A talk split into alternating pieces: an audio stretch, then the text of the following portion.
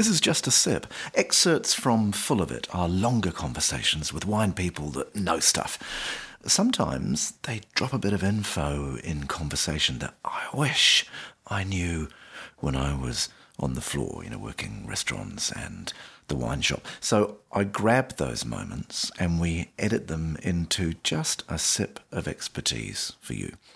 When Lynnette Hudson, owner and winemaker of Tongue in Groove Wines, chose an Italian white to accompany her full of it chat about heading into vintage as a flying winemaker, she gave me a bonus wee lesson in how to appreciate Italian white wine, one I value. Maybe you will too. What did you get yourself a glass of? I got a glass of the Pecorino La Valentina. Delicious. Italian white wines have really evolved in the last 10 years, really. Prior to that, their red wines are amazing, stunning. They have that balance, tannin acidity, but their whites were often a little oxidized. But they've taken on a whole new realm of freshness, and that's perfect. When you're drinking a pecorino, do you have in your mind, and I guess this is true with most wines, but let's talk about this pecorino. Do you say, I'm expecting this from you, or do you just meet that wine that's in the glass? I think that really depends on every wine. Um, and variety and place of origin, especially because some places in the world, yes, you absolutely have those expectations.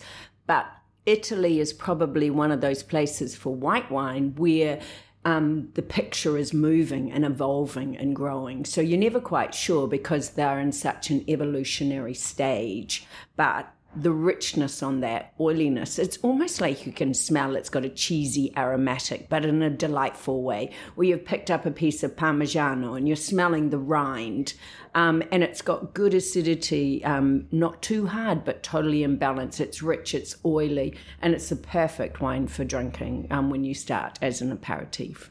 When you start a podcast. when you start a podcast. Interesting when, when that you said with Italian whites that they're so evolving that you you do come and meet that wine where it's at rather than having a preconception necessarily because they're ancient, right? and their wine industry is ancient, and uh, uh, Pecorino must be an indigenous grape, and they've got more indigenous grapes than the rest of us put together, right?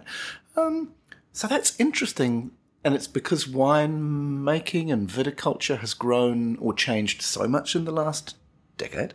Italy has over four and a half thousand native varieties. It's an inspirational country in terms of the diversity of wine styles, grape varieties, regions within the country. I love it and value for money. It's an inspiring com- country. Um, in terms of winemaking, well, that really started. Um, back in the 80s with the New World influence. We call it New World winemaking clean, squeaky clean, clean wineries, very technical. And that was the colleges such as Davis. Um, and um, Australian, uh, what's the name of the Roseworthy? Thank you. I suddenly had a mind block.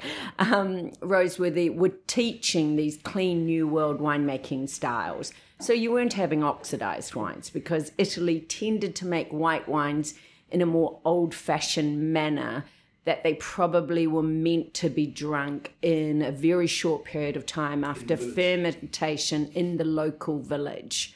And they weren't wines that really traveled, as opposed to the red wines, which they had that tannin acid combination that just gives longevity and they're incredibly structured wines.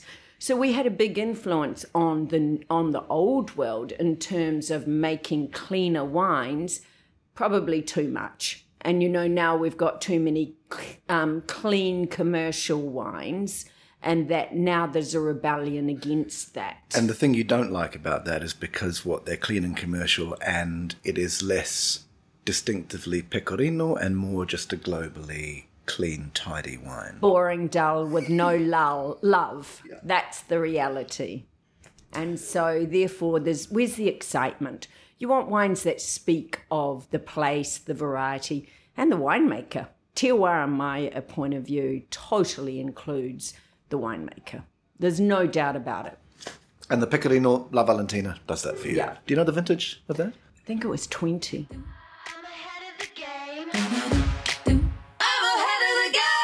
That is just a sip of expertise from Lynnette Hudson, winemaker and owner, Tongue in Groove Wines. She can't help but share her knowledge on wine.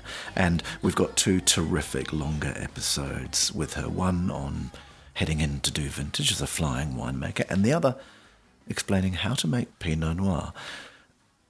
Her experience, insights, laughter, those apps are full of it. This was just a sip.